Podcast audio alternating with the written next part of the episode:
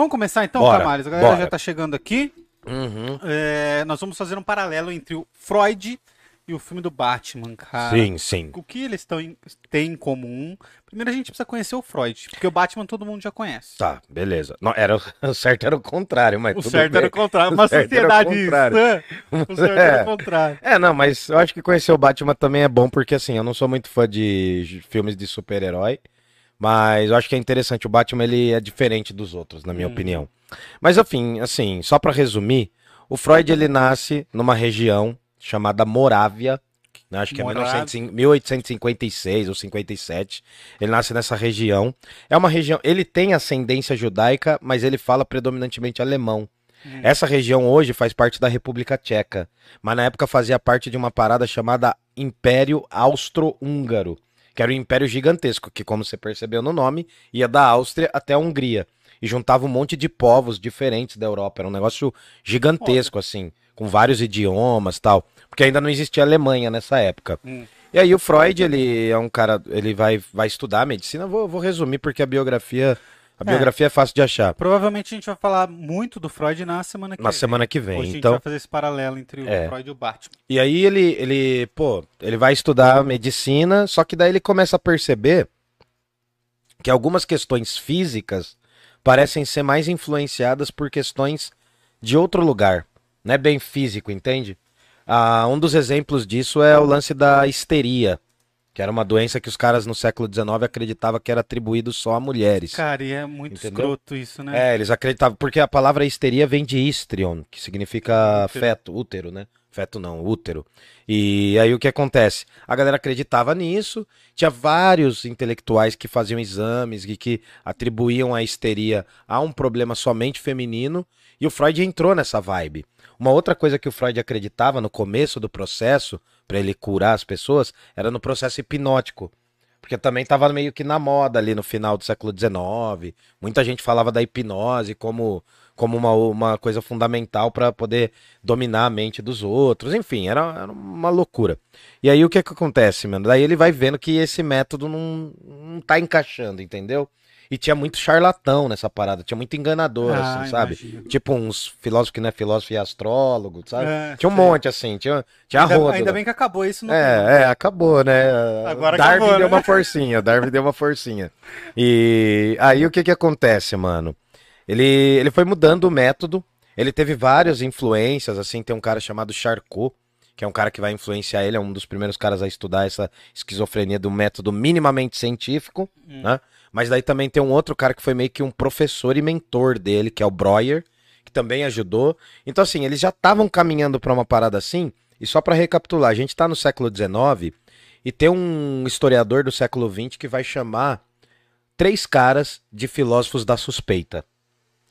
O Freud, o Nietzsche e o Marx. Por que filósofo da suspeita? Eles são considerados filósofos da suspeita porque eles abriram um campo de conhecimento muito específico, e esse campo de conhecimento ele não é homogêneo, entendeu? Não. E além disso, é um campo que, por exemplo, o Nietzsche, ele começou a questionar as questões dos valores, como os nossos valores morais são formados historicamente, e não são coisas vindas do céu, divinas, entendeu? Uhum. A, a grande reflexão do Nietzsche, se for resumir, é essa. O Marx, ele começou a falar que o centro da sociedade não eram os seus valores culturais apenas, mas sim os seus valores econômicos. Então ele vai tentar perceber nas questões econômicas um dos elementos fundamentais no materialismo histórico. Entendi. Entendeu? E o Freud ele vai falar assim, olha, o ser humano não é um ser racional como queriam os modernos. Lá atrás, por exemplo, René Descartes, que vai falar penso, logo existo, não é bem assim. Esse penso, essa substância que pensa, ela não é uma coisa somente racional. Tem algumas partes que são instintivas, irracionais e são emocionais mesmo. Só que não era só falar isso, entendeu? Era tentar ir além e criar uma teoria para isso. Uhum. Muita gente antes do Freud já falava da questão da alma. Seja no campo da filosofia, seja no campo da religião, seja no campo da história, muitos já discutiam a questão da alma, a teologia também. Só que o Freud é um dos primeiros a falar assim, mano, eu vou criar um método dentro da medicina, eu vou criar uma análise, uma questão terapêutica. Eu vou fazer um processo para entender, já que a mente tem que ser analisada, porque o que acontecia? muita gente tinha problemas mentais e esses problemas se tornavam psicossomáticos. Eles iam para o corpo, respondia no corpo. Tanto que a histeria era um desses problemas. Uhum. Né? As mulheres, as mulheres no, na época, né, eles só observavam as mulheres, as mulheres contorciam os braços, tinha, tinha vários efeitos mas, corporais, entendeu? Tá, mas aí por que era, elas faziam isso e hoje não, não rola mais? Não ainda, tem, era... não, ainda tem casos, ainda existe casos extremos de... Eu não tô falando que todo mundo faz, mas ainda tem casos assim, de histeria. É porque na época, no século dezenove, o pessoal ainda confundia diversos ataques que hoje a gente consegue denominar... Uma epilepsia, tá, é, por exemplo, uma epilepsia já seria... já seria uma histeria, entendeu? Então, assim, ainda tá, eles ainda estavam uh, engatinhando nesse campo. Hoje, com o final, com o avanço aí, até da neurociência e tal, a gente já tem mais uma noção do que que é, do que que é real. Imagina, no século dezenove, se a pessoa tivesse algum surto epilético, os caras podiam falar que era possessão demoníaca. E acontecia isso, entendeu? Uhum. Era muito comum, a galera não tinha essa relação. Tanto que, se a gente for pegar, tem várias passagens bíblicas que os possuídos, quando tem ataque, as descrições são muito parecidas com as pessoas que têm epilepsia hoje, entendeu? No século vinte, vinte e um. Então, a questão é um pouco essa, assim. O que ocorre é refletir, tentar entender como essas questões psicológicas, psicossomáticas, elas podem ser tratadas de forma médica, sem o charlatanismo, por meio de um método, o método da terapia, o que vai virar a psicanálise, né? A psicologia como um todo e a psicanálise como método, ela vai se originar justamente dessa visão minimamente científica da coisa, uhum. Tá ligado? E aí o que que acontece? O que que é o mais importante do Freud? Tem muitas coisas, mas o mais importante é ele falar, o ser humano não é dono da própria casa. O que que quer dizer isso, não ser dono da própria casa? Ele vai falar assim, ó, tem a sua parte racional. Tem a sua parte do eu social, que você convive com as pessoas e tal. Mas tem uma parte ali embaixo, que é o id. E tem uma parte mais subterrânea, que é o superego, que fica oculto. É ali que você forma os seus primeiros traumas, recalques, onde você sublima as coisas. Tem vários termos, né? É ali que fica o, o núcleo da sua personalidade, digamos assim, tá ali. E aí, dificilmente isso daí é manifesto. Dificilmente isso vai do inconsciente para o consciente. Isso aí é o id.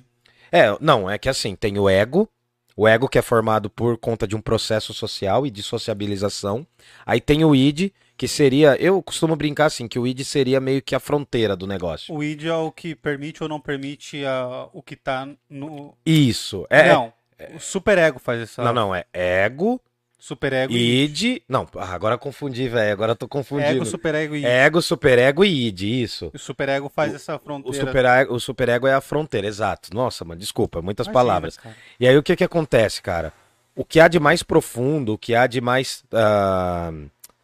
Como que... Não é primitivo, mas o que há de mais primevo, o que há de primordial na sua existência, tá ali. Na sua porção totalmente inconsciente, tá eu, ligado? Eu, inclusive, não sei, mas hum. o id... É, eu não sei a tradução correta e tal, mas parece que o id era meio que o, o, o mesmo que você dizer eu. É, então, porque é, o é id... que não tem uma tradução correta pro português. É, então, porque tem o ich, né, que vem do ich, do alemão, e também tem o lance da... Porque quando a gente fala, por exemplo, palavras assim, idiosincrasia, esse id significa que é próprio. É, é só de uma pessoa, entendeu? É. Então esse id é uma coisa que é só sua. Mas porque... o eu não é a tradução mais correta. É, não é, isso. então. Não é, mas é a gente... Não... É, que em alemão... O cara usou alemão e latim para traduzir as é. paradas. E é um negócio interessante, por quê, mano? Porque daí o Freud vai começar a perceber que existem pulsões. É uma outra palavra também muito próxima ao Freud, que é a forma que a gente traduziu Trieb, que é um conceito em alemão. Trieb. Né? E o Nietzsche usava essa palavra também. Só que o Nietzsche usava em outro sentido. Qual? E em outro caminho. Ah, cara, era um outro aspecto, porque ele falava dos instintos, mas só no campo moral. Perdão, o Freud vai falar, vai relacionar muito isso à questão da sexualidade. Porque daí surgem as questões de como você manifesta, a sua, onde você reprime, porque daí que vem as, a, os complexos, aí que vem os traumas, né? Surge a noção de complexo de Édipo. Então todos esses elementos, cara, o Freud meio que... É que é meio tonto falar isso, mas eu preciso falar. É como se o, o Freud estivesse mapeando a mente humana, tá ligado? Uhum. É claro que não dá pra mapear a mente humana, porque nenhuma mente é totalmente igual à outra. Mas ele estava observando os padrões. E o legal não é só isso. O legal é como isso se vincula à medicina que ele está desenvolvendo ali.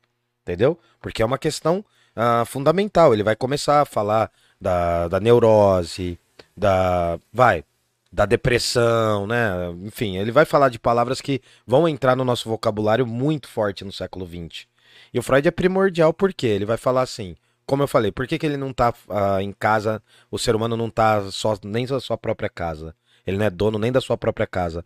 Porque há uma porção inconsciente em nós que muitas vezes determina a nossa realidade. É, teve um tempo Entendeu? atrás que eu estava estudando sobre o que acontece na mente quando você vai comprar uma coisa. Hum. E, e eles falam muito que, assim, primeiro você toma a decisão de modo inconsciente e usa o consciente para justificar, justificar a decisão que você já tomou. Então, as estratégias de vendas, elas não são lógicas, elas são todas emocionais. Com certeza, mano. Ah, por isso que o comercial dura quinze segundos do lanche favorito da galera. Exatamente. Se eu mostrar o lanche de verdade como ele é, você não compra. E eu, Se eu, eu falar, por exemplo, que ó, tem, tem mais um e vai acabar. É, Aí, então. É isso. Cara, não, é, a psicologia é assim mesmo, porque ontem, por exemplo, ontem, né, é, eu saí, eu tive que levar algumas cartas no correio, com os meus livros, e eu tive que ir no correio lá do shopping, quem é de Jundiaí sabe, tá entendendo? Aí, mano, é, eu, ia, eu não queria passar na frente de uma livraria. Uhum. Mas é aquela coisa, né? Aquela coisa somebody love. É. Fiz que ia passar, não passei, passei, comprei o, comprei o livro. Só que eu tô de castigo, eu não posso mais comprar livro. Por quê? Ah, tô proibido, mano. Olha a bagunça que tá aqui, é que a galera é. não vê. Olha a zoeira que tá aqui, mano. Aqui tem cinco estantes de livro. O que vocês estão vendo é só duas, tem mais então, três aqui. E, e as caixas. É, e as caixas, que até hoje elas vivem mudando de lugar. Aí eu comprei, cara, eu comprei um livro do Remer aí, O Velho e o Mark. Eu tava muito afim de comprar, mas há um tempão. Só que eu fui justificando, eu não vou comprar, não vou comprar, não vou comprar. Eu vi a Interpretação dos Sonhos do Freud, é. eu ia comprar, né, nessa nova versão, mas eu falei, não, melhor não, porque eu já tenho uma versão antiga, eu vou apanhar em casa. Eu vou querer esse livro seu aí. É, então, a Interpretação, eu vou comprar um novo. Eu vou ver como é que dá, eu, eu, vou, eu vou ver se eu compro um novo, né, que eu não te dei nada quase de presente. Não, não precisa me dar presente. Não. Pode Ou ser, seja, pode ser. Comprar o novo, te dou o velho. É, pode ser, pode ser, pode ser também. E não, cara, mas... e aí eu acabei comprando o bagulho, entendeu? Mas eu tô, assim, eu, eu tô me segurando muito, cara, que eu, de livro, eu já fui compulsivo, assim, não em todo tempo, mas, por exemplo, chegava na, nas feiras de livro da universidade, eu comprava uma porrada, assim, sabe? Eu gosto de ter, sei lá, mas é foda, mano, é difícil. Mas tocando, Camales. Bora. Ah, então, aí, cara, o Freud ele é importante por causa disso. Ele vai reposicionar a interpretação que a galera tem sobre a histeria. Ele vai dar um estofo teórico, ele vai criar uma linguagem nova. E é interessante, por exemplo, que esses três caras, o Nietzsche, o Freud e o Marx, eles meio que inauguraram novas formas de estudar o que eles Imagina estavam propondo. Imagina esses caras numa mesa de bar. Ah, mano. Ah, mas não ia dar certo, Não mano. ia dar, não ia ia dar, dar briga. Certo, Rápido ainda. Bravíssimo, porque o Nietzsche ia ser o chato do rolê. O Nietzsche ia ser o primeiro a pistolar. O Nietzsche ia ser o pistolinha chato do, do rolê. O Freud, mano, não acho que a, o Freud, apesar de tanto o Freud quanto o Marx, eles têm ascendência judaica, né? É. O, o Freud tinha a, uma relação praticante do judaísmo durante muitos anos na, na infância dele, ele, tanto que ele é, Freud, é Sigmund Schlomo Freud, e ele era seguidor, eu não sei se ele ia ser rabino também. Imagina o Freud e o Nietzsche, ia dar uma treta, mano. Só que é engraçado porque os caras, eles chegaram...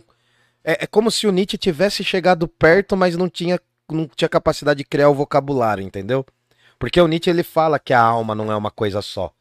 Ele fala muitas das coisas que o Freud vai falar, o Nietzsche fala, mano. Ele fala assim, ele critica o René Descartes, ele analisa. Inclusive, o, o Nietzsche, Nietzsche ele veio antes, né? O Nietzsche veio um pouco antes, né? O Nietzsche ele é de mil oitocentos e quarenta e quatro. Sabe que esse final de semana eu tive um trabalho da faculdade que eu tive que assistir o filme Brilho Eterno de uma Mente Sem Lembrança. Sim, sim, é bem psicológico isso aí. E eu me lembrei do, do Eterno Retorno, assim, cara. Tem a ver, né? Porque ele, é como se eles revivessem, já não soubessem mais. E ele fica tentando reviver aquilo. É, é um filme da hora, cara. É um filme da hora, é muito mas... louco. Mas, eu, sei lá, é... eu já vi, já tive várias posições sobre esse filme, tá ligado? É, eu gostei. Mas a gente pode falar... Não, a, as primeiras vezes que eu vi, eu gostei pra caramba. Aí depois você Mas acho que eu vi um, muito, assim, eu peguei um bode, tá ligado? Eu quero ver de novo, mas eu tenho que demorar um pouco pra ver, sabe? Acontece. Mas, assim, pensando o Batman... Batman. Antes é. de entrar no Batman, só é. deixa eu pedir pra galera dar o like, que a gente Fede, não pediu. Pida. Custa nada, galera. Aperta o like aí, o joinha. Nós temos aqui Dá o, o... likeinho. O, o nosso Pix. Tá bem aqui, ó. É só abrir o aplicativo do seu banco, colocar aí. Então, se você vê valor aqui no nosso trabalho, ajude a gente através do Pix, que é o pix arroba parla podcast ponto com ponto br. Como? pix arroba parla podcast ponto com ponto br. parla podcast ponto com ponto b r. E outra certo. coisa que a gente gosta de pedir pra galera fazer que dá um bom resultado é, quem estiver assistindo aí, tira um print, se você estiver vendo do seu celular, se você estiver vendo no seu computador ou na sua televisão, tira uma foto e posta lá no seu Instagram marcando a gente. Ou ouvindo no seu rádio, né? Já pensou? Ou ouvindo no seu rádio. Posta lá no Instagram marcando a gente e põe o link da live se for possível. Joga o beleza? link aí, espalha a gente aí. E mandar um beijo pra galera que tá ouvindo a gente pelo Spotify. Certo, certo. A galera sempre perde um pouquinho, o pessoal do Spotify. É, que a gente, não dá, um uma, a gente mas... não dá uma devida atenção pra galera, mas a gente ama vocês. Seja lá onde vocês estiverem com seus ouvidinhos lindos. Se inscrevam no canal aí. E também tem uma forma de apoiar a gente, que é o apoia.se barra Parla Podcast. Apoia.se barra Parla Podcast. E a melhor forma de contribuir é você divulgando a gente, empurrando a gente, vendo os vídeos, comentando, discordando. A gente precisa de gente é que discorde. É importante. E, bom, mandando pra galera. No link da descrição, se você olhar depois, vai ter um link para as obras completas do Freud, né? Que é pela editora Companhia das Letras. Se você comprar qualquer coisa pelo nosso link, você vai estar tá ajudando a gente Fortalece também. Muito. Você vai estar tá dando uma força, você vai estar tá impulsionando o nosso canal, tanto por aqui quanto na Amazon, né? Que a gente é cadastrado na Amazon agora. Olha como... Olha como Nossa. progresso, nossa, progresso, progresso. Progresso vem. Então você dá uma olhada aí, ó, no nosso link, na descrição direitinho. Vê ali os livros do Freud, se você gostar. Né? Eles estavam em promoção até alguns dias, tem alguns saindo um pouco mais baratos e tal. Uh, algumas obras que eu indico do Freud, Totem e Tabu, né? O Mal-Estar na Sociedade. Claro que interpretações do son... Interpretação dos Sonhos também é bem legal. E, bom, vários textos vão falar do Complexo de Édipo, então... Deem uma procurada lá, tá saindo essa coleção pela Companhia das Letras, vocês vão curtir. Tá, Camales, entrando então no paralelo, o que, que o Batman tem a ver com o Freud? Cara, eu acho o Batman o herói mais psicológico da parada. Por quê? Três motivos, mano. Quais? Eu consegui chegar, assim, não é uma invenção minha, mas de tanto ver a galera falando do Batman, eu fui ver os três episódios, né, os três filmes do Christopher Nolan, é. que é o cara que fez lá o... O Batman, o Cavaleiro das Trevas e tal, e é uma sequência interessante, apesar de ter muitos defeitos. É engraçado, porque foi esse filme meio que abriu as porteiras de uma vez pra galera dos, dos filmes de herói, Muito entendeu? De herói, foi, esse filme foi determinante pra se construir toda uma, uma, uma mística em torno desses filmes de herói. Eu não sou fã, mas eu fui assistir os três porque eu queria ver esse atual. É. E aí o que acontece? Eu cheguei à definição de três princípios básicos que o Batman tem, que são paradoxos filosóficos que a gente pode colocar também no campo da psicanálise. O primeiro, ele é um herói sem poderes. A não ser o aquisitivo. É, ele, ele só é rico. Ele só, só é rico. Tá. O que já resume bastante coisa, mas já dá muito poder, né? Ele é tipo um Amoedo do super-herói. Tem uma assim. galera que acha a gente rica um herói, né? É, não, tem, tem um monte de gente. Ah, não, mas daí o Bruce Wayne não seria rico, ele seria trilhardário, né? Mas é que o cara que é, gosta. Então, é... Não, é, não é o problema, não é esses. O, o problema é que a galera acha que tá perto desses por ter um Celta não, pago, é, é. entendeu? Mas aí nada contra o Celtinha, hein? Ó, aliás, o meu candidato vai... é do Celtinha. É do Celtinha? É, é do Celtinha. É do Celtinha, vai pra deputado federal. É mesmo? É. Você sabe quem é? Não. O Boulos, caramba. Ah, tá. Ixi, eu falei meu candidato, hein? Nossa senhora. Tô zoando. Ah, um beijo, Boulos, se você estiver vendo isso aqui, vem no nosso podcast. Ah, e aí o que que acontece, cara? O Freud tem esse domínio O Freud tem esse domínio de refletir sobre a questão do, do inconsciente e da nossa relação com os nossos pais. É, tá. Então muito. muita coisa se explica já no Batman por aí. Mas vamos lá. O Batman é um herói sem poderes. E traumatizado. Isso faz com que ele, também, isso faz com que ele, mano, esteja num contexto único. Porque é quase como se ele fosse um herói grego. De novo, entendeu? Quase que se retomasse. Uma espécie porque... de Aquiles É, ali. por quê? Porque o, o herói grego, ele está acima dos homens e abaixo dos deuses. Então ele, como herói, ele está acima do resto da população. Um dos filmes do Batman, tá, inclusive, mostra isso, que é o terceiro, que ele tá todo quebrado já, todo destruído de tanto lutar, e meio que tá detonadão, assim, ele tem que ir pro Tibete, umas paradas assim. E aí o que acontece? Ele tá acima dos seres humanos comuns, porque ele tá combatendo o crime de alguma forma, mas ele tá abaixo dos super-heróis de verdade. Então ele seria muito mais um herói ao estilo grego do que um herói contemporâneo. Uma entendeu? espécie... É, o Superman poderia muito bem ser um deus. É, isso que eu quero dizer, entendeu? Mas, e o Batman não é esse cara, isso. Ele não chega lá, ele não é o Flash. Isso, e, e o fato muito. dessa fragilidade, cara, acho que revela um pouco da psique do, Freud, do, do, do Batman, Batman, entendeu? Porque tem a segunda coisa, o Batman é um herói que promete que não vai matar ninguém no conflito. É. Tem esse detalhe, então ele tem outra questão moral pra segurar. Ele é um herói que... Porque, mano, qual que é a grande sacada dos filmes atuais do Batman? Tem sempre um momento que ele fica pistola e começa a bater no inimigo até não aguentar mais. Só que ele vê, putz, ele fala assim, mano, se eu matar esse cara... Se eu cruzar a linha, não é, tem volta. Entendeu? Não tem volta. Então já tem um outro paradoxo. E o terceiro, mano... Eu acho que eu esqueci, mas é o terceiro... Nossa! Né? Não, porque o terceiro não é nem o lance dos pais dele só por isso, tá ligado? O lance... O lance, mano, é que ele não consegue, ele pode até abandonar o trauma, mas ele não consegue, ele, ele é quase que um criminoso, mano. Porque o desejo dele é sempre voltar ao lugar do crime. O beco do, o beco do perigo, né, que chama Beco do Perigo lá, o, onde os pais dele são mortos, entendeu? É. Nesse último Batman não aparece essa cena da morte dos pais dele, mas ele revisita por conta do lance com o morcego, tem toda uma pegada assim. Mas eu acho que assim, esses elementos, cara... Eu acho que o que você ia falar era do Coringa, não era? Cara...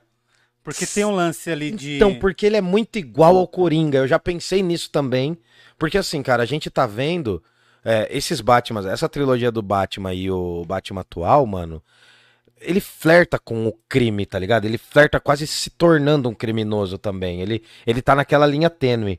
Você não viu o filme, né, desgraça? Ainda não. não Mano, porque eu vou contar, não é nenhum spoiler, mas assim, ele tem meio que a oportunidade de sair de Gotham e ele não quer sair de Gotham. É meio como se ele não quisesse sair, tipo, daquele, daquele estado de latência ali, do, tra do trauma. Ele, ele pode sair, mas eu acho que assim, como cometer um crime contra os pais dele... E ele assumiu a cidade dele como esposa dele, automaticamente a mãe dele, a mãe é de piana dele, né? Ele, ele desconta tudo nos criminosos, porque eu acho que revela um pouco da impotência do pai dele de não ter protegido ele e a mãe. Você Nossa, entendeu? Que análise profunda. Não, não, mas você entendeu a brisa? Eu entendi a brisa. É como se a cidade fosse a mãe substituta do cara, mano. É porque Freud, ele faz esse, essa, Sim. esse paralelo Tem entre a questão pai do complexo e mãe, de Édipo, né? Do complexo né? de Édipo, que em termos gerais... Ele fala que a, a, a criança, se for menino, deseja a mãe e é inimigo do pai. Sim. Né? E a menina deseja o pai e é inimiga da mãe. É, esse complexo de Édipo, ele se forma porque no nosso ser, antes da gente ser um ser social, a gente é um ser de afetos, tal, tem todo esse detalhe. E a nossa relação, às vezes, é muito próxima com o oposto, né, com o oposto na função. Não quer dizer necessariamente o pai e a mãe... Mas assim, a pessoa que exerce essa função. Por quê? A função da mãe, da figura materna, não quer dizer que seja necessariamente uma mãe. Uhum. A, a noção da mãe seria a noção do acolhimento, do carinho, da proximidade. A figura do pai seria uma noção um pouco diferente. É, é a figura que apresenta o ser social para a criança, que rompe. Por exemplo, assim, a criança até uma certa idade ela está acostumada a dormir com os pais. E aí chega um momento traumático que ela tem que dormir no próprio quarto. Ou no próprio berço. Então, a pessoa que vai rompendo os laços familiares e criando os laços sociais, seria essa função do masculino. Uhum. É que é ruim falar assim, porque hoje não tem isso, né? Por exemplo, tem casais homoafetivos que tem, cada um tem uma função também semelhante. Uhum. Então, eu acho que o lance é o seguinte, mano.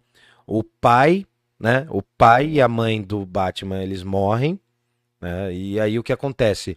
Ele, ele recalca isso de algum jeito, tem todo esse lance com o morcego, que no filme fala. Que o Robert Pattinson tá nesse papel faz tempo, é, segundo é, o então, ele, ele evoluiu, né? Ele nunca saiu dos vampiro, vampiros. Ele, nu ele, é ele, nunca, ele nunca saiu desse ambiente meio dark, é verdade. O que, que ele vai ser no próximo, né? O que, que ele vai ser o próximo? Não, é verdade, né? Ele é um morcego, depois ele é um vampiro, depois é um morcego. Não sei se ele evoluiu ou se ele evoluiu. Mas aí o que, que acontece, cara? É... é muito legal, isso eu tenho que falar. No filme, ele não começa com o nome Batman. Não? Isso que é da hora. Porque o filme é uma tentativa de pegar ele na origem mesmo, tá ligado? Por isso que é um Batman mais jovem. Deprê e cheio de olheira, tem, você tem que ver pra entender o lance das olheiras. É, um pouco isso, entendeu? Será que é a evolução do Robert Pattinson mesmo? Porque é. o vampiro que ele fazia era muito emo também. Então, era. mas eu acho que agora ele é um emo, ele é um emo gótico.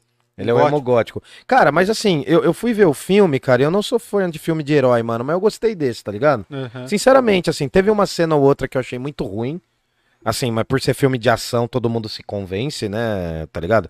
E assim, cara, eu vou falar um negócio muito chato, vai parecer cult, mas eu sinto sono com filme de explosão, mano. Juro pra você, cara, tinha uma hora que eu tava quase cochilando, mano. Eu, eu sou muito ruim pra ver filme, no geral. E aí eu fui naquela sala lá que você fica meio deitado, poxa... Aquela salinha Nossa, do conforto. Aquela sala é da maldade, Nossa. mano. Aquela sala é da maldade, dá muito sono, cara. Então, assim, eu acho que tem esses paralelos e tem uma sacada de todos os filmes do Batman, todos os filmes do Batman que eu vi, e eu vi quase todos, que sempre chega um momento em que o, o vilão vai pra prisão e tem outro vilão, entendeu? Uhum. Sempre tem esse momento. Eu acho essa parte mais chata, cara. Eu acho essa parte mais chata, mano, do filme, sempre. Sempre tem, assim, sabe? Continua nos próximos episódios. E aí fica nessa... Ah, nessa babação, entendeu? E eu não posso contar mais porque você não viu. Mas é da hora, cara, assim. Eu acho que tem um Charada lá, né? Ele luta contra o Charada. Tem umas cenas que eu achei meio fraco, assim. O ator que faz o Charada é bom, cara, mas... Tem umas cenas que eu acho meio fracas, assim, tá ligado? Não é fraca, mas eu achei meio exagerado, assim, não ficou tão da hora. É porque, mano, ninguém vai superar aquele Coringa tão cedo, velho. É, né? Eu gostei aquele muito. Aquele Coringa, mano... Aquele Coringa, por quê, mano? O que que aconteceu? Os filmes do Batman eram muito caricaturados, não tinham um pé na realidade.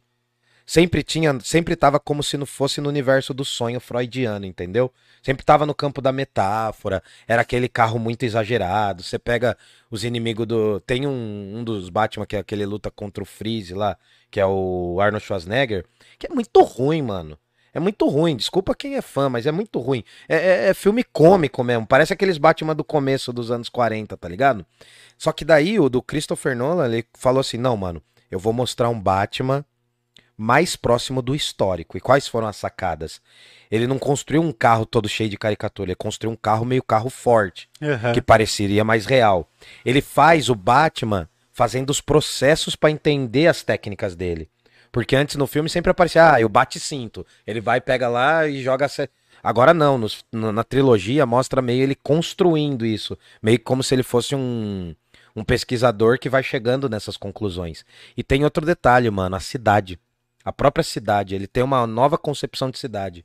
O Christopher Nolan não faz uma cidade de desenho, uma cidade tipo Tim Burton, é, assim, tá ligado? Mudou. Ele faz uma cidade-cidade, que é da criminalidade. Isso estoura com o Coringa, que eu acho que é a melhor definição de cidade, aquele bagulho muito caótico mesmo, tipo que o lixo, né, cara? O Coringa começa com uma greve dos lixeiros.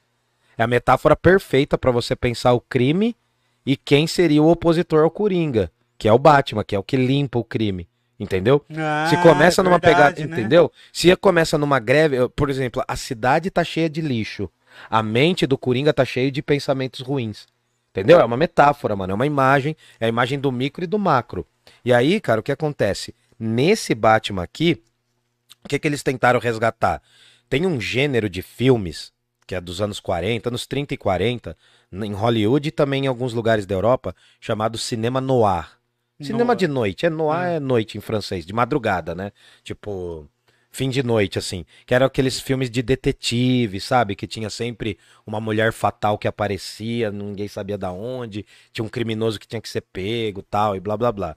Nesse Batman, ele investiu nessa pegada, então tem umas imagens assim, a cidade é muito soturna, a cidade é bem sombria, tal, assim. O... Falta um pouco, assim, de... de tempero nesse último entre o Alfred e o Comissário Gordon e tal, mas tá bem da hora, assim, tá bem da hora. Eu acho que o Alfred poderia aparecer um pouco mais. E, mano, tem todo um ambiente, cara, que tem um momento que você vê a cidade... O Alfred é um idoso sobrecarregado. É, é um idoso ele... que não tem aposentadoria, ele mano. Ele cuida sozinho de uma mansão. É, mano. Então, ele não tem aposentadoria, mano, é a questão da, da reforma trabalhista. Mas o... tem um ambiente, mano, que tem um lance dentro do filme que você vê a cidade pelos olhos do Batman. Isso que é legal, mano, porque também é parcial. O ah, cara com certeza. É, é muito parcial, mano, porque assim, ele é um herói, mas lembra no final da trilogia? Que é, ele fala assim, é um cavaleiro silencioso. Ele não é o herói que Gotham... Como que é? Ele não é o herói que Gotham quer ter, mas sim o herói que Gotham merece ter. no final, você lembra? É, que vai saindo o carro. Pô, mano, é muito louco. É, faz da tempo trilogia, filme, mano, né? Da trilogia. Mano, eu fui rever, tal, fui estudar os baratos porque eu achei muito legal, cara. E é isso, mano, eu acho que o Batman, ele é... E tem aquele lance fundamental. Quem é o herói e quem é o bandido. Isso no Coringa, mano. Porque o, o cara, cara eternizou Coringa, o Coringa é, é de um jeito. Porque eu me peguei torcendo pro Coringa, cara. Então, porque é um lance de torcer pro anti-herói. E o Coringa, mano, ele é muito a, a pulsão de morte do Freud...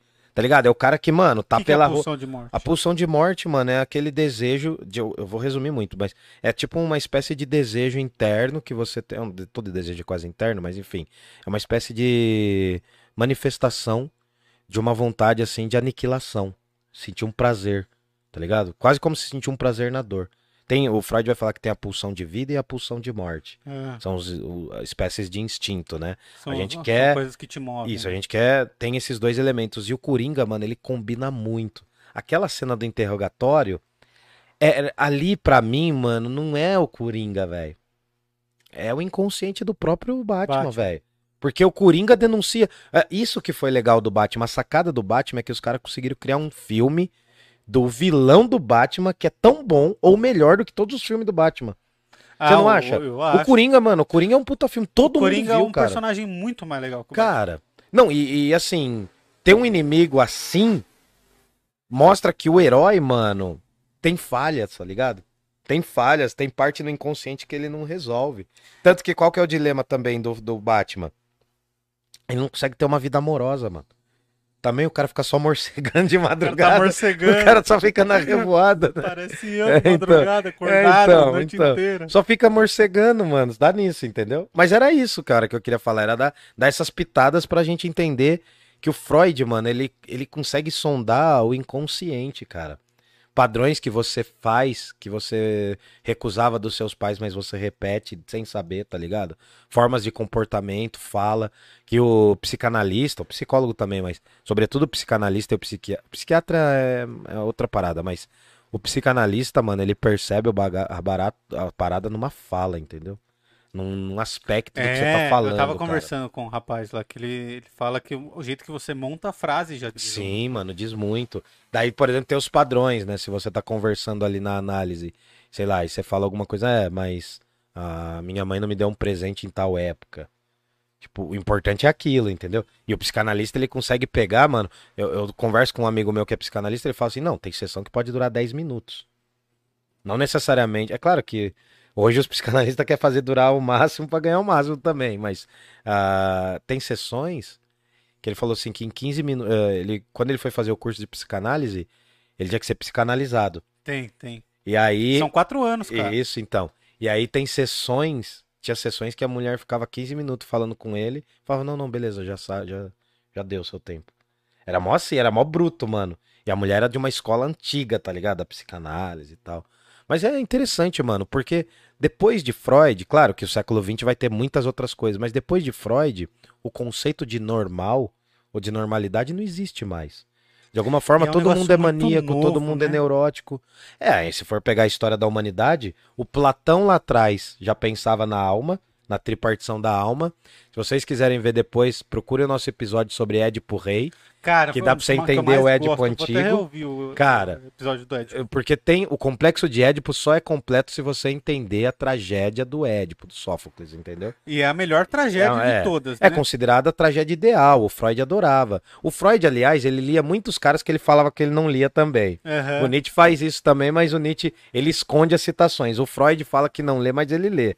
Porque, mano, tem muitas semelhanças, né? O No, no meio pro fim da vida, o Freud vai fazer parte do de um círculo de Viena, que é um círculo de intelectuais que estão conversando inconsciente, estão tentando perceber como é isso. Aí eles faziam leituras guiadas de textos. Aí tem, eles dizem que tem uma hora lá que eles começam a, a ler o Ecce Homo do Nietzsche. É. Aí todo mundo meio assim, né, meio tenso, porque o Nietzsche já fazia um sucesso, ele já flertava com umas interpretações meio erradas, e aí foram ler o Ecce Homo, dizem... que ele mandou parar e falou, e todo mundo falou, ah, esse cara é um maluco, esse cara tem algum problema. Aí o Freud falou, não, esse cara é um gênio. Esse cara tá denunciando a realidade do tempo dele, ele tá falando da psique dele. Só que eu vou evitar lê-lo porque eu sei que é o Nietzsche. De, tem uma onda, assim, tem uma lenda assim, tá ligado? Então, assim, o Freud foi fundamental, mano, pra entender Por que que o, por que que o Batman é um cara da noite também? Porque é essa manifestação do inconsciente. Do sub, do... Essa coisa dele com o morcego que vai se transformando. Aliás, tem uma divindade de um povo indígena da... Um, não sei, não, é os, não são os aztecas, que é um cara, um, um bicho que parece o Batman, assim, mano. É? Tem uma coroa, tem uma roupa, assim, que é o Homem-Morcego mesmo. Dizem que o Homem-Morcego foi roubado de umas outras culturas. Tá ah, ligado? Mas... É... Padrão, não duvido, né? Não duvido. E é, tem um lance muito legal também, desse lance de os heróis recentes usarem máscaras, né? Você fez um paralelo com os heróis gregos, sim. Porque na época você não tinha imagem do Aquiles. Uhum, e sim. O Aquiles era um jovem de dezesseis anos. Era um garoto. Que, que era justamente para os jovens é pra ser um se modelo. Imaginarem, né, nele. E é por isso, muito por isso, que os heróis, a maioria deles, possuem máscara. Que isso é para é... quem assistir, para as crianças, para os jovens, sim, conseguirem se imaginar. É, uma das sacadas, né? Tanto que está ligado a parada do Homem-Aranha, né? Que o Stan Lee, quando ele viu que a roupa do Homem-Aranha tava vendendo pra caramba, ele, ele percebeu o que ele tinha feito. Uhum. Porque qualquer um pode ser o Homem-Aranha. Qualquer um? Tipo, um garoto negro, uma garota, qualquer um pode ser, entendeu? Então, como ele fez um uniforme completo, tipo... De um lado ele destrói a, a representatividade, mas por outro lado ele constrói a possibilidade de qualquer um ser, entendeu? Isso que é legal, mano. Daí ele, daí ele falou. Fora isso, por exemplo, se você pegar o Pantera Negra do Chadwick Boseman lá. Hum. Cara, aquilo ali... Eu tenho, eu tenho alguns amigos negros que quando o cara morreu, os caras ficaram mal, velho. Os caras entraram em luto mesmo, porque... Eu, os caras falaram pra mim, mano. Eu falei, ô, por que, mano? Assim, tipo, eu queria entender, né, também. É, é que é difícil, mano, você entender. Ele falou, mano, foi o primeiro herói negro que a gente teve, mano. Foi o Super Choque e o Pantera Negra. Super Choque era bom. Você entendeu, mano? Os caras... E falando tipo... nisso, Camares, hum. só fazer um paralelo, já que a gente falou de filme e tal, o que, que você achou do tapa no Oscar? Entre duas, duas personalidades negras... Cara, o triste, mano, é que a gente vai resumir esses caras só a isso, tá ligado? Porque assim, o, o Chris Rock e o Will Smith, eles são amigos de longa data. O Chris Rock já apareceu no... no Maluco no Pedaço, lá no, no, no começo, mano. E, pô, cara, são dois caras geniais e você tá ligado que o Chris Rock, eu já vi esse documentário, só que eu vi com uma legenda em espanhol, eu não entendi muita coisa, assim, no final. Hum. Mas o Chris Rock, ele fez um documentário sobre a indústria dos cabelos para pessoas negras. Como essa indústria tá ligada ao fato da negritude nos Estados Unidos não aceitar ou ter que repensar a própria questão do cabelo, de usar química. Tem uma cena que ele, se eu não me engano, é esse, esse documentário que ele joga uma lata de refrigerante no, na química e a química destrói a lata. E são as crianças que passam produtos no cabelo, pra, tal, pra alisar ou pra fazer alguma coisa pra... Porque assim, é, é como isso se reproduz, né, numa indústria que ganha grana com a negação dos, dos princípios básicos da negritude, sim, tá ligado? E da pretitude, como queiram, assim. Então ele tem um documentário, mano. Então, assim, não dá pra comprar muito um lado, né? Por um lado, é o Will Smith reivindicando ali, o cara falar da mulher dele. Eu não sei se tem tanto a ver só com o limite do humor, mano. Porque o Will Smith também faz piada, mas... Ah, eu acho que é ruim, tá ligado? Foi uma cena ruim. Você achou que o, que o tapa do Will Smith foi, foi negativo? Ah, cara, não, não sei dizer negativo, mano, porque eu não sei até que ponto os caras ainda são amigos, entendeu? Eu acho que nunca foram amigos.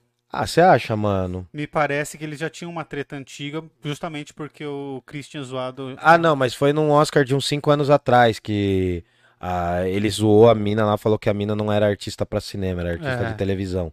Ah, mano, mas mesmo assim, né, cara, eu acho que também repercute por eles serem negros, tá ligado? Uhum. Repercute negativamente. Teve gente que falou assim, ah, não, moralmente horrível. Eu falei, mano, você não... E eu acho que ainda o cara foi um gentleman, mano, imagina. Tipo, se fosse no Brasil, os caras saíam na porrada, mano, sei lá. Porrada mesmo. Se bem que eu acho que não, Os né? dois lados foram gentleman, é por isso que é estranho, mano. Se não... o Will Smith dá um tapão na sua cara, você devolve? É, mano, que o cara é grande, o cara é, o cara é grandão, mano, é grandão. Mas o Chris Rock, eu acho que ele manja de dar umas porradas também. O Chris, Ro... o Chris Rock, eu achei que ele foi muito foda no, no jeito que ele levou a coisa, cara. Cara, nossa, mas é Porque... surreal, né, velho? É, eu vi... Eu, eu achei que o tapa foi sensacional, mano, achei muito louco. Mesmo? Eu achei. Porque, cara, eu acho que a galera tá muito acostumada com esse lance, principalmente, acho que com o advento da internet, de você poder falar o que quiser. Ah, não, mas entra nesse papo da liberdade de expressão. E outra... Eu, isso aconteceu hoje, cara. A gente tava no trânsito, eu e minha mãe. Hum. E o cara deu uma buzinada e xingou ela. Cara, eu fiquei puto. Imagina se o cara faz isso é. com a minha esposa, com a minha namorada. Ah, mas mesmo com a mãe também, né? Freud explica, né, mano? Que, pô, então, nosso, nosso primeiro referencial de mulher é a mãe. Mas sabe o que eu fiz? Ah. Minha mãe parou o carro do lado dele, eu abaixei o vidro e fiquei olhando pra ele, assim. Hum. E aí, tipo, ele não foi é, nada. Que aqui... ele, ele viu que eu tava olhando, ele viu que eu abaixei o vidro, ele tava com o vidro dele fechado, ele tava numa Mercedes. Ah, sempre tem uns... Aí eu fiquei olhando pra cara dele, assim, e não falei nada, não, não falei nada, só fiquei olhando. Aí a hora que abriu o semáforo, ele saiu rápido, aí ele abriu o vidro. Uhum. Aí ele pôs o braço pra fora, assim. Mandou se mostrar o dedo do meio? Não, ele fez um gesto, assim, não foi o dedo do meio, mas ah. a gente não entendeu muito o que que era. É fogo, mano. Eu sei ah, lá, eu acho bundão. que... Ah, cara, aqui eu moro no, no, no centro, aqui a galera buzina toda hora, é mó escrotidão, assim. A, a, a gente é um pouco Gotham, né? A gente é um pouco é. sombrio também, né, mano? Mas então eu entendo o tapa do Will Smith e outro, cara. A vida é meio que assim, você não pode cara, falar o que você quiser. É que tem umas treta muito interna dele, né? Porque, tipo, eles ficaram um tempo separado. O tem, Will parece Smith que eles é... vivem um relacionamento aberto. É, hoje. Não sei como é que é o barato, mano. Mas teve uns negócios muito tensos. Mas eu acho assim, que não já, tem cara. nada a ver isso aí, cara. Ele desrespeitou... Eu acho que o Will Smith, ele ri no começo da piada. E aí a hora que ele olha pra esposa dele... Nossa, mano, é que quando a mina escutou... Ele sentiu a dor que ela sentiu ali na hora. Quando entendeu? a mina escutou, mano... Porque nossa, tem esse lance vê... também. Quem agrediu primeiro? É, mano. Mano, algumas palavras dói, velho. Você cara... acha que ela, a dor que ela sentiu foi menor que a tapa? Mas porque mim... hoje, hum, hum. o Chris Rock não sentiu mais nada. Passou meia hora, ele tava de boa. Ah, mano, mas sabe o que, que é? Que é interessante porque, assim, uh, a zo... veio a zoeira, o tapa foi formal, que ele deu um tapa. Meio que duelo, assim, sabe? Aqueles duelos do século dezenove. Assim. Ele deu um tapa e o cara... reagiu e continuou também, tá ligado? Foi... Os dois foram gentlemen, assim, sabe? Muito estranho, é, né, mas cara? Mas eu vi o vídeo do Cauê falando uma coisa que é muito verdade. Se o Will Smith só ganha o prêmio, se ele não faz nada, ele ganha o prêmio Ninguém... e dá uma fumada hum. na hora de dar o prêmio, hum. na hora de receber o prêmio, sabe? Ele dá uma, uma bronca no Chris Rock uhum, ali, sim. De, de, de falar, meu, você tá falando merda, não sei o que, não sei o que. Ia ser muito mais legal. E to, todo mundo ia estar do lado do Will Smith, tá uhum, ligado? Sim, é. É, mas ele agiu, ele agiu, né, cara? É, é louco, né, mano? Imaginar. Mas vai ficar marcado, mano. Vai ser... É, tipo, ano que vem a gente já vai estar tá falando. Vai ter alguém fazendo piada lá no Oscar, entendeu? Mas, né, é complicado, mano. Vamos chegar assim, então, Camales. Eu acho que a gente... É que tem humor que não é muito humor, tá ligado? Mas, mano, dentro deles lá, eles fazem cada é. zoeira também, sei lá, mano. Acho que a gente já entregou o que nós nos propomos a fazer. Espero que uma, a galera tenha gostado. Uma breve, uma breve reflexão. Sim. É, semana que vem a gente vai falar de Freud com um psicanalista. Vou tentar trazer um amigo meu aí, que eu acho que ele é psicólogo e psicanalista, mas eu vou ver aí direitinho. Tá. Vou ver se eu consigo trazer. Então provavelmente quinta-feira a gente vai aprofundar um pouco mais em Freud. Sim. E essa terça a gente vai fazer o quê? A gente vai tentar fazer aquele react lá. Se você conseguir fazer o react... Eu, não, eu tentei já, velho, não vai, eu não consigo pôr o áudio no, no vídeo. Ah, mano, vamos tentar mais uma vez, vou conversar com alguém aí, vamos ver se a gente consegue. Eu Deixa eu ler falar. os comentários aqui só antes da Bora. gente ir embora. O Fabrício mandou boa noite aqui pra gente. Um boa beijo noite. pra... Um salve, raça. O Célio mandou pra gente. A Gabi. Beijo, Gabi. Beijo. É... Aliança é ótimo para brigar. Rafa, o Célio falou. Vou tentar colar amanhã. Ô, oh, mano, vai sim, vai sim, Ele cara. perguntou se a pizzaria de Giuseppe entrega lá na Várzea. Entrega. Entrega. entrega. Tem desconto de dez por cento se falar que viu aqui no Parla, hein? Uhum. Durante a nossa live, tá? É... Celhão. O Manfredini mandou aqui, ó. Boa noite, amigos. Salve, Manfredini. E o áudio está bom hoje? Nossa, a gente sofreu na terça. Só quem viu, viu, mano. Nosso eu tormento. Tudo, eu suando nossa, aqui. Me chamaram mano. de acabado na é... live. Nossa, a gente sofreu. É... O Manfredini falou que tá bom agora o áudio. O problema é que... Ah, isso que você falou do livro. Ele falou, o problema é que compramos muito mais livros do que lemos. Ah, mas daí você já compra pra posteridade. Você já compra pra ficar pra um sebo um dia, relaxa. É, exatamente. Alguém vai ler um dia. É. Aí o Samuca coloquei, ó. Salve, Salve Parla. Yudão, qual seria o diagnóstico de Freud sobre o Bruce Wayne? Ele mandou é... isso no começo da live. A gente falou, né? É, ele é depressivo, ele é... Ele tem a síndrome do pequeno imperador e ele é rico, né? Ele é milionário, não tem... Ele não precisa trabalhar, por isso que ele tá assim, né? Com aquelas olheiras. E ele mandou três mil inscritos aí sim. É uma Ô, vitória cara, nossa. Estamos chegando, mano. Aos pouquinhos a gente tá chegando, mas a gente quer chegar mais. Vamos André ver André Sobral, faz. boa noite. Cheguei Salve, atrasada, Andréia. mas tô aqui. O trânsito em São Bernardo estava caótico Vixe, hoje. Abraço. Tá louco mesmo. A minha namorada é de lá, hein? Então. Importei de lá. O verdadeiro é o Coringa. Canal Sincronicidade, mano. O verdadeiro é o Coringa. Pode crer. O Luiz Oliveira. Fala, galera do Parla. Faz fala, parte três, mano, com o Lolo Bolado. Nossa. A gente precisava mesmo, né? Chamar eles de novo. Faz tempo. O retorno dos heróis. Beleza, a gente pode fazer, Vamos mano. Vamos pensar em alguma coisa. Assim. Vai lá na, vai no canal dele lá e fala pra ele vir aqui também, mano. É. Pra gente trocar uma ideia. Então, pra ele que fazer. Será que seria legal trazer pra ele falar? Ah, não sei, cara. Tem que falar com ele, mano. A gente, faz tempo que a gente não se fala também. Que a gente manda mensagem pra ele num dia e ele responde uma ah. semana depois. Então, a gente vai mandar hoje pra conseguir marcar com ele em junho. Em junho. Aí ele mandou aqui, ó. O Batman procura apenas curar o próprio ego. Canal Sincronicidade, mano. Certo. É um conceito junguiano também. É o arquétipo de sombra e luz. Ah, sim. É por isso que aparece todos esses conceitos lá. É. Exato. Por isso, mano, é legal como filma a cidade. É que tem, tem uma cena, cara, tem uma cena que ele sai sobrevoando que é muito ruim, mano. Foi a pior cena que eu já vi, cara. Nossa, é muito mal feita. Mas o Robert Pattinson, ele tá, tá cara, bem no filme? Eu, eu curto o cara, eu mano. A Milena, a Milena tá detest, detestou, mano. Ela falou que... Eu falei assim, mano... Cara, não sei eu como tinha... ele tá nesse filme. Não, eu tinha uma visão desse cara antes. Aí eu vi o Farol, mano. Pra mim, eu acho que o cara, tipo, entregou farol, ele... um trampo muito da hora, velho. Ele entregou um trampo genial junto com o William Defoe. É que é meio difícil, né? Não ser bom perto do William Defoe. Mas, cara, eu, eu gostei, mano. Sinceramente, eu achei... Porque, assim, é um Batman no começo, tá ligado?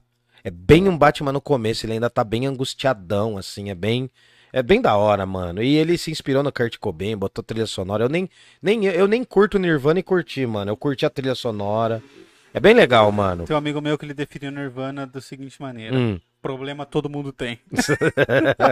É, o Nirvana, o Nirvana é o Legião dos Estados Unidos, é. Tá ligado? Uhum. É aqueles dramas. Mas, mas tá ligado que a região que os caras do Nirvana vinham era uma região de cara pobre. Seattle era um lugar meio que abandonado. Os caras não usavam aquelas roupas porque eles eram daquele jeito lá.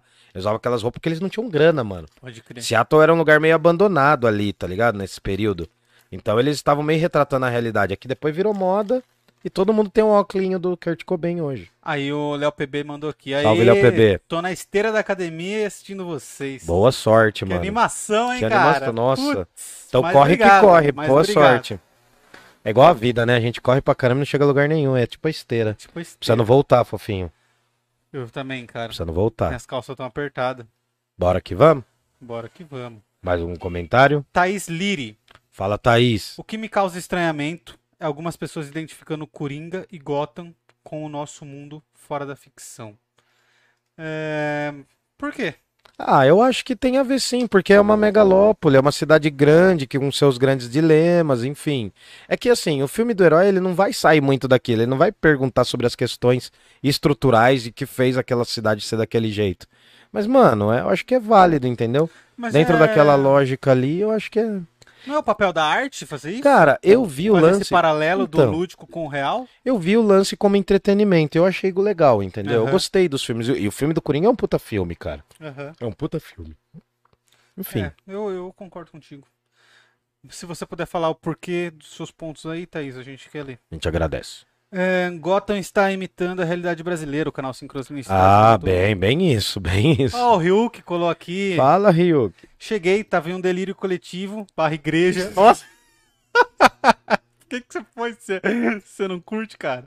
Me sinto consumido lá. Como eu sou autista, o barulho me estressa muito. Pode crer, mano. É... Chegou só agora. Pô, mas isso dá pra você... Então vai pra Gotham City, filho. Vai pra Gotham City. Boa noite, vou rever a live. Valeu, Rio. Valeu, é nóis. Tem um salve aqui no final pra você.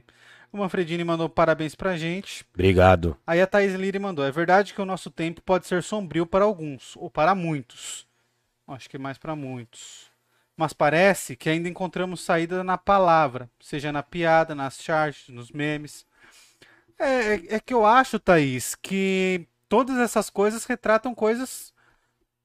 Só que de maneira diferente. Uma piada não é necessariamente uma realidade, mas ela te, te faz ter um paralelo com a realidade. E, a, e o drama, o, o sombrio, faz a mesma coisa. É, tipo, no filme, mano, mostra meio que... É legal porque, assim, o Batman já é um herói meio do submundo, do bagulho. Uhum. Porque a cidade é meio submundo, parece que tá sempre escura, sempre chovendo e tal. Mas tem um submundo dentro do submundo. Então tá mostrando um pouco a gestação dos, dos anti-heróis ali, tá ligado? A figura do Pinguim, o próprio Charada. a motivação do Charada ser daquele jeito, enfim. É que eu achei o Charada meio forçado, mano. O Charada? É, o cara quis fazer um bagulho muito diferentão. O da hora é que, assim, é, é, ele é um nerdzinho, mano. Tipo, enfim, você vai ter que ver. Mas ele quis fazer um bagulho muito fora da caixa, acho que talvez pra se equiparar com o lance do Coringa. A, a grande sacada é que tem um lance meio digital no que o Charada faz. Então meio que trouxe pros dias de hoje, entendeu? Mas, mano, a atuação do Coringa não, não, não tem comparação, velho. É. Tem, é quem, que, quem que vai fazer igual, mano? Tipo, e, e além disso, o cara fez e não viu ser concretizado, mano. Entendeu? Esse cara vai ficar, tipo, o, o Ledger lá, ele vai ficar... como um paradigma, mano. Dificilmente alguém vai superar essa parada, mano. Mas eu acho que esse Batman continua bem. Teve um monte de gente que xingou, falou um monte de bobagem. Uns canal grandão falaram um monte de bobagem. Mas eu gostei, mano. Achei legal. Eu acho que, assim, você avaliar bem a estética da parada, as ideias, achei...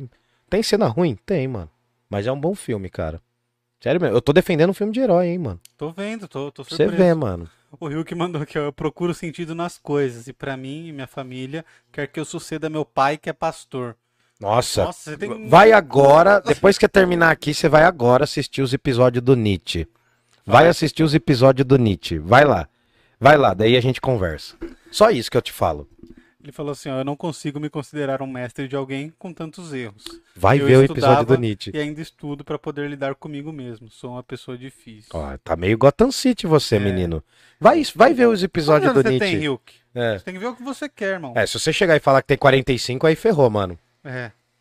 Todos nós temos um pouco do Coringa escondido e esquecido numa gaveta. Mas temos. André Sobral mandou. Muito lúcido, concordo, André. Eu concordo. concordo também. E às vezes não tá nem tão escondido assim. Ah, tá escancarado é, na maioria das vezes. Se você pensar rapidinho, você vai conhecer, você vai lembrar de pessoas que estão ao seu redor, que já fizeram alguma sacanagem com você. Ah, e a gente também, mano. A gente também é desgraçado com muita também, gente. Também, nossas vontades. Lembra, né, que eu falei? A gente é o herói da nossa própria história. Só que as outras pessoas que estão vendo a gente falam, não, aquele ali é o vilão da minha história. Então é assim que caminha, mano. É melhor mano. ser o vilão da história de outra pessoa ou o coadjuvante, Camales? Ah, cara, o vilão é, é um bom, papel, né, ali, né? É um papel importante. É um papel, é um papel... melhor que o do coadjuvante. É, a pessoa é tão egocêntrica que fala, não, eu quero ser o vilão da história dele e o meu herói. Exatamente. É, é isso daí. É... é que todo mundo quer salvar Gotham de algum jeito, né? Mas ninguém consegue, nem o Batman. Ferrou o Batman. É isso, vamos Você é um chegar... Elon Musk de, co... de roupa de couro. Vamos chegar que a gente queria fazer meia hora de é live. Nóis. Fizemos uma hora e vral de live. Não, mas deu uma horinha aí. Uma hora, vai. Deixa eu ver. Fechou, uma hora, uma hora. Uma hora e um. Uma hora. Tamo diminuindo, tamo diminuindo. A minha meta é chegar nos quinze minutos. Será que um dia a gente chega? Vai, vai. Vai, se você cortar os vídeos em quinze minutos. Então é isso, galera. Se vocês querem curtir a gente, apoiem a gente. Sigam a gente no Instagram, no Facebook, no YouTube, em todo que é lugar. Batemos os três mil. Pra gente é uma conquista. Opa! Que a gente jamais imaginava que ia chegar. O que, que foi, Cordinho? Eu fui mostrar meu negócio. Você derrubou? Ah, então beleza. Ah, já desmonetizou do, já. Do, que não era pra mostrar. quinze segundos. Depois você corta essa parte. Então assim, mano, acredita na gente que a gente tá subindo, hein? Se você viu o valor no nosso trabalho, faz o Pix aí, é importante pra gente, pra ajudar a gente a Cur... se manter vivo. Dá Curtir o like. Curtir o cenário com o livro aí, ó. Compartilha. É, a gente ainda vai arrumar isso aqui, né, Camales? Não. Não vai ficar não, assim mesmo? Não, não, é. É só é, esse... Eu não vou mudar, eu não vou mudar, eu não vou sair não, disso. Não, eu queria colocar alguns livros aqui. Mas de frente? É, não, todos de lateral, mas não, colocar beleza. livros que tem a ver, livros que a gente já falou. É, todo livro aí tem a ver, mas... É, não, é que sabe qual é o, o azar? A parte de história tá ali, do, a parte de filosofia tá do outro lado ali. A gente troca. Mano, ali que a par... É, é um trampo, filho. Eu, eu tenho que limpar tudo, relaxa. Aquelas coleções que você tem, aqueles livros que eles vão, eles vão formando... Sim. Ia ficar bonito aqui. Beleza, eu vou fazer. Fazer um estudo de cenário. É isso. Vamos Valeu. Nessa. Só lembrando uma coisa. Jundiaí não tem heróis. Vida longa ao Parla Podcast. É nóis. É